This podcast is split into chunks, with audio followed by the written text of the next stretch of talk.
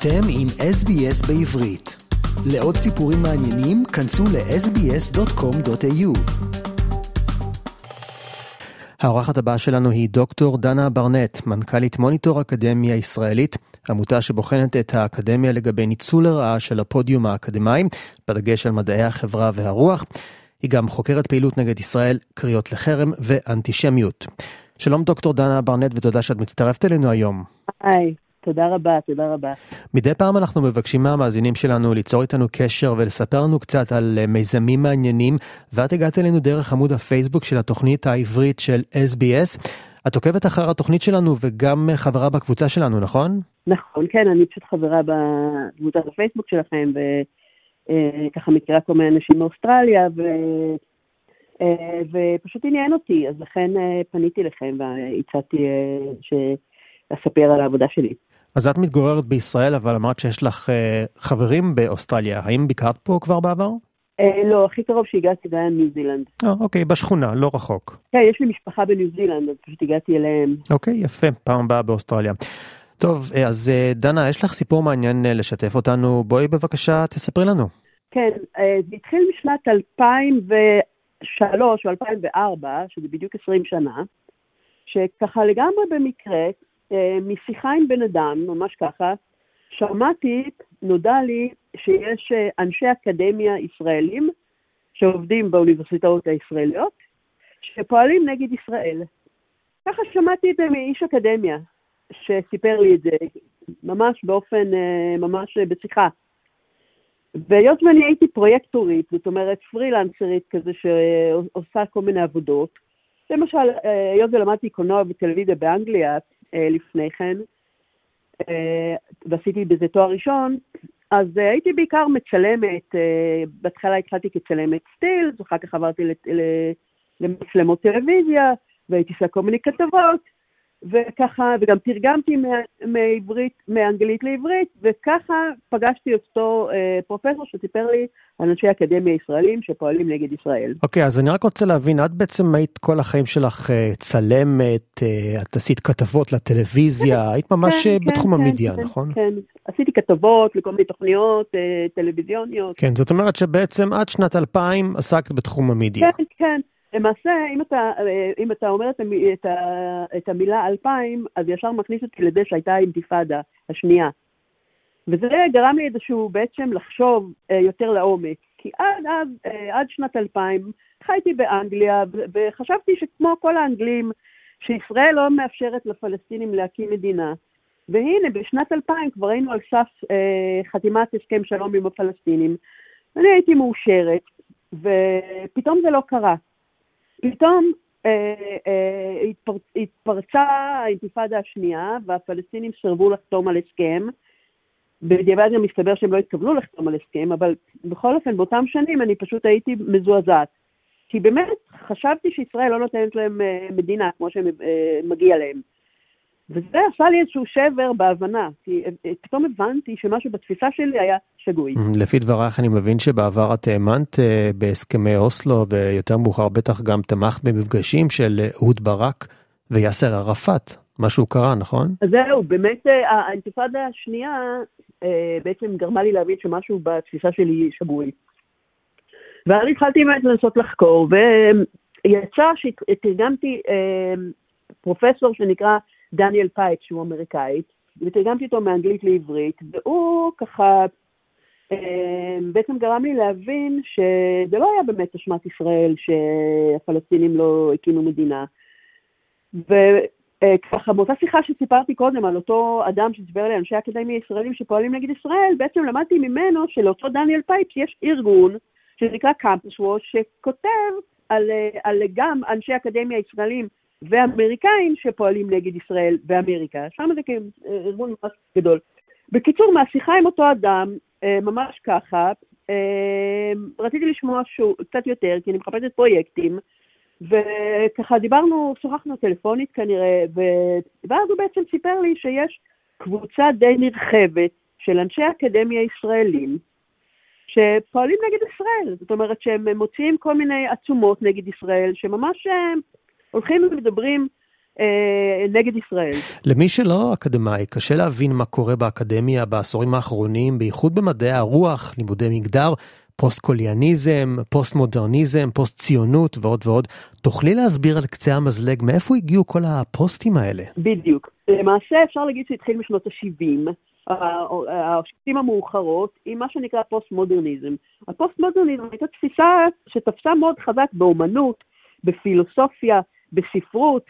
אה, ז'אן פול סארטר, כל מיני אנשים כאלה שעסקו בנושא של פוסט-מודרניזם, בעצם התחילו להתוות איזה מין גישה חדשה, שבעצם מי שהכי אפשר להגיד חזק בה זה מישל פוקו. זאת אומרת, שכל אדם שנניח כותב איזשהו מחקר אקדמי, אם הוא מזכיר את מישל פוקו, אז אתה מבין שהוא שייך לזרם המסוים הזה, שאני מגדירה אותו אה, כהזרם הנאו-מרקסיסטי ביקורתי. הכוונה תיאוריה ביקורתית, זה תחום אה, במדעי החברה והרוח, שחולש על כל מיני תחומים. באמת, אה, בסופו של דבר אפשר להגיד שכיום הוא ממש הגיע לכל תחומי מדעי החברה והרוח, ואפילו כתבתי על זה דוקטורט, ובדוקטורט שלי אני ממש עוברת תחום-תחום, ואני מראה איך, איך התפיסה הזאת הצליחה להשתלט אה, על האוניברסיטאות במדעי החברה והרוח. משום מה נדמה לי שגם המרצים וגם הסטודנטים במדעי הרוח ברוב האוניברסיטאות בעולם עסוקים כל הזמן בישראל. מה הם בעצם רוצים מאיתנו כל הזמן? נכון, זה באמת התחיל שוב משנות ה-70. במקביל לאותו אה, אה, אותו תהליך של הפוסט-מודרניזם קרה עוד משהו, וזה אדוארד סעיד, הסופר הפלסטיני הנודע, הוא בעצם נכנס גם כן לזרם הזה, והתחיל להפיץ כל מיני uh, תיאוריות אנטי-ישראליות בתור פלסטיני. ואז, וגם התחיל לקשר את ישראל עם הקולוניאליזם, שכאילו ישראל היא מדינה קולוניאליסטית. ו, וככה נוצר, נוצרו כל התפיסות הפוסט-ציוניות שהחלו אה, בארץ, מי שהתחיל באמת לקדם את התפוסות, את התפיסות הפוסט-ציוניות היה התנועה הקטנטונת הזאת שנקראת מצפן. מצפן הייתה תנועה בסוף שנות ה-60, תחילת שנות ה-70, שהתחילה לפעול, ופשוט חבר'ה צעירים, שאחר כך הגיעו לתוך האקדמיה והם התחילו ללמד באקדמיה, זאת אומרת, בהתחלה הם היו סטודנטים, ושם היו בפעילות פוליטית, והם התחילו לחפש חברים ערבים, הרי כל, כל התנועה הזאת הייתה נועדה לחבר בין, ישראלי, בין יהודים לערבים. בקמפוסים. תוכלי בבקשה להרחיב על החבורה הזאת של האקדמאים אה, שנקראת מצפן, חבורה שהשפיעה הרבה על ארגונים אנטי-ציוניים? נכון. עכשיו, מה שמצחיק, במצפן, מצפן לא, הייתה, לא היית שומע עליה ולא היית יודע עליה בחיים, אלמלא קרה דבר אחד. היה איזה יהלומן, יהודי ישראלי, בשם ארנפלד, שהוא מימן אותם. הוא היה לו, אה, הוא ישב שם על יד בורסת היהלומים ברמת גן, ורק אלוהים יודע איך קרה שהוא התחבר אליהם והוא מימן אותם. והוא נתן להם כסף, ובזכות הכסף הזה הם הצליחו להוציא פליירים, לעשות פעילויות. זאת אומרת, אם הם היו סתם איזה חבורה שיושבת בסלון מפספסת זה עם זה, לא היית בחיים שומע עליהם ולא היינו מדברים עליהם היום. בטח לא 40-50 שנה אחר כך. אבל בגלל שהיה להם כסף, היה להם כסף לחבורה הזאת, למרות שהם היו קומוניסטים, וזה שם מאוד מצחיק, שהם בכלל היו קומוניסטים, אבל היה להם כסף, ועם הכסף הזה הם יכלו לעשות כל מיני פעילויות. להדפיס פליירים, הם עשו סרט קולנוע, אתה יודע, שזה משהו, במיוחד בישראל של פעם, שזה היה, מדובר על כסף גדול בשביל לעשות סרט קולנוע, והם עשו סרט קולנוע, אני, אחמד קראו לסרט הזה. ובעצם דיבר, אתה יודע, דיבר איתי על כמה שהערבים הישראלים בעצם עניים, ושהם עובדים כפועלי בניין, והאכזריות של הישראלים כלפיהם, וכולי. זאת אומרת, התיאוריה, בעיקרון התיאוריה בעצם רוצה לחבר בין הערבים לישראלים, לקדם את הערבים ליהודים ולעשות, ליצור קבוצה של שלום. הבעיה כאן הייתה שכדי להגיע לזה הם היו צריכים, לה... וזה מה שהם עשו, השמיצו את ישראל. זאת אומרת, זה לא סתם היה שיחות שלום ששני אנשים נניח אה, יושבים ומדברים ומנסים אה, למצוא איזה מכנה משותף, לא. המטרה הייתה להכפיש את ישראל ולהוקיע את ישראל ולהאשים את ישראל בכל מה שקורה לפלסטינים, ולצערנו רב, אה, זה, זה הלך והתגבר. עכשיו, במקביל יש תהליך נוסף שקרה באוניברסיטאות בעולם, זה שמדינות ערב התחילו לשים המון המון המון כסף, להשקיע המון המון כסף במדינות העולם, באוניברסיטאות, כגון הרווארד, עכשיו, עכשיו זה יוצא לאור, בכמה שנים האחרונות זה ככה פה ושם דיברו על זה, אבל קטר למשל, מדינת קטר, קטר משלמת הון תועפות על, על, על, על האוניברסיטאות האמריקאיות, במיוחד ה-Ivy League, מה שנקרא, ולא רק, ממש כל האוניברסיטאות, וככה נוצר מצב שזה במקביל, ביחד עם הפוסט-מודרניזם שדיברתי עליו קודם, ביחד עם הכסף הערבי, הכסף ערבי אדיר, זאת אומרת, כמויות אה, עצומות. בזמנו בזמנו זה גם הייתה סעודיה. עכשיו, אני לא יודעת מה קורה בשנים האחרונות עם סעודיה, אבל בזמנו הייתה סעודיה, וגם בזמנו סעודיה הפיצה תיאוריות אה, אנטי-ישראליות דרך האנשים שלה, שאותם היא קידמה. הרי מה הם עשו? הם לא רק שהם שמו כסף, הם גם אפשרו לאנשים לבוא לעבוד. זאת אומרת, הם קידמו את האנשים שלהם ודחקו את האנשים שלא מצאו חן ביניהם. זה מה שקרה, קורה גם עד כיום. זאת אומרת, זה מה שקטר עושה ועוד מדינות המפרץ. זאת אומרת, גם אם עכשיו זה כבר קורה פחות, עדיין ההשפע, ההשפעות של זה והכסף שהם השקיעו עדיין קיים באוניברסיטאות האלה. ואני רק רוצה להזכיר למאזינים שלנו שאנחנו משוחחים עם אה, דוקטור דנה ברנט. דנה, את אה, המנכ"לית של עמותת מוניטור אקדמיה ישראלית, עמותה שבוחנת את האקדמיה לגבי ניצול לרעה של הפודיום האקדמאי.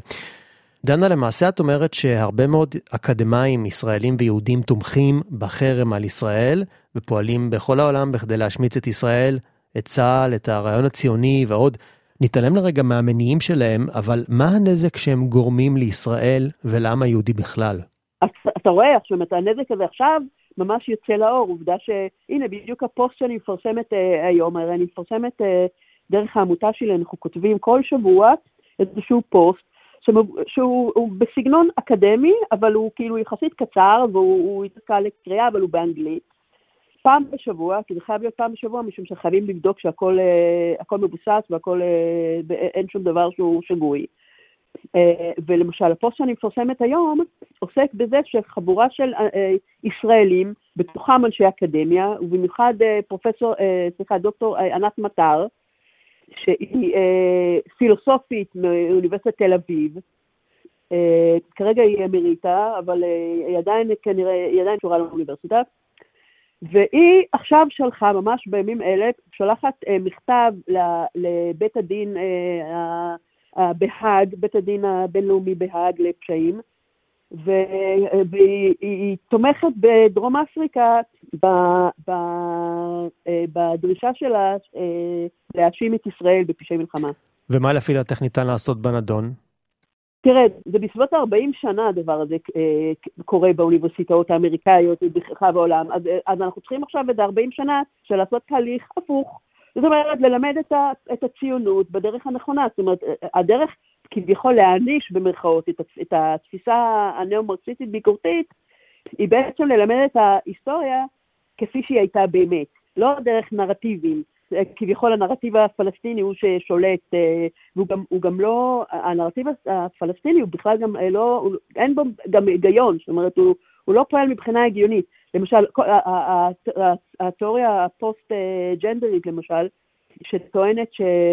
ש-Queers for Palestine, למשל, אז התנועה Queers for Palestine זה כל כך אה, אה, מגוחך, משום שהפלסטינים רודפים את הקווירס שלהם, והקווירס הפלסטינים באים לחפש, אה, לחפש מחסה בישראל. זאת אומרת, יש כאן כל מיני דברים שהם לא הגיוניים, שהם לא, אה, שאין בהם שום, אה, שום קשר למציאות שהתפיסה הנאו-מרקסיסטית הביקורתית אה, בעצם אה, מובילה. אז למעשה צריך, התיקון חייב להיות דרך האוניברסיטאות ודרך החינוך, אה, אה, ולתת את, ה, לתת את ההיסטוריה כפי שהייתה באמת. אוקיי, okay, דוקטור דנה ברנט, מנכ"לית עמותת מוניטור אקדמיה ישראלית, עמותה שבוחנת את האקדמיה לגבי ניצול לרעה של הפודיום האקדמאי. תודה רבה על השיחה, דנה. תודה, תודה רבה לכם. עקבו אחרינו והפיצו אותנו דרך דף הפייסבוק שלנו.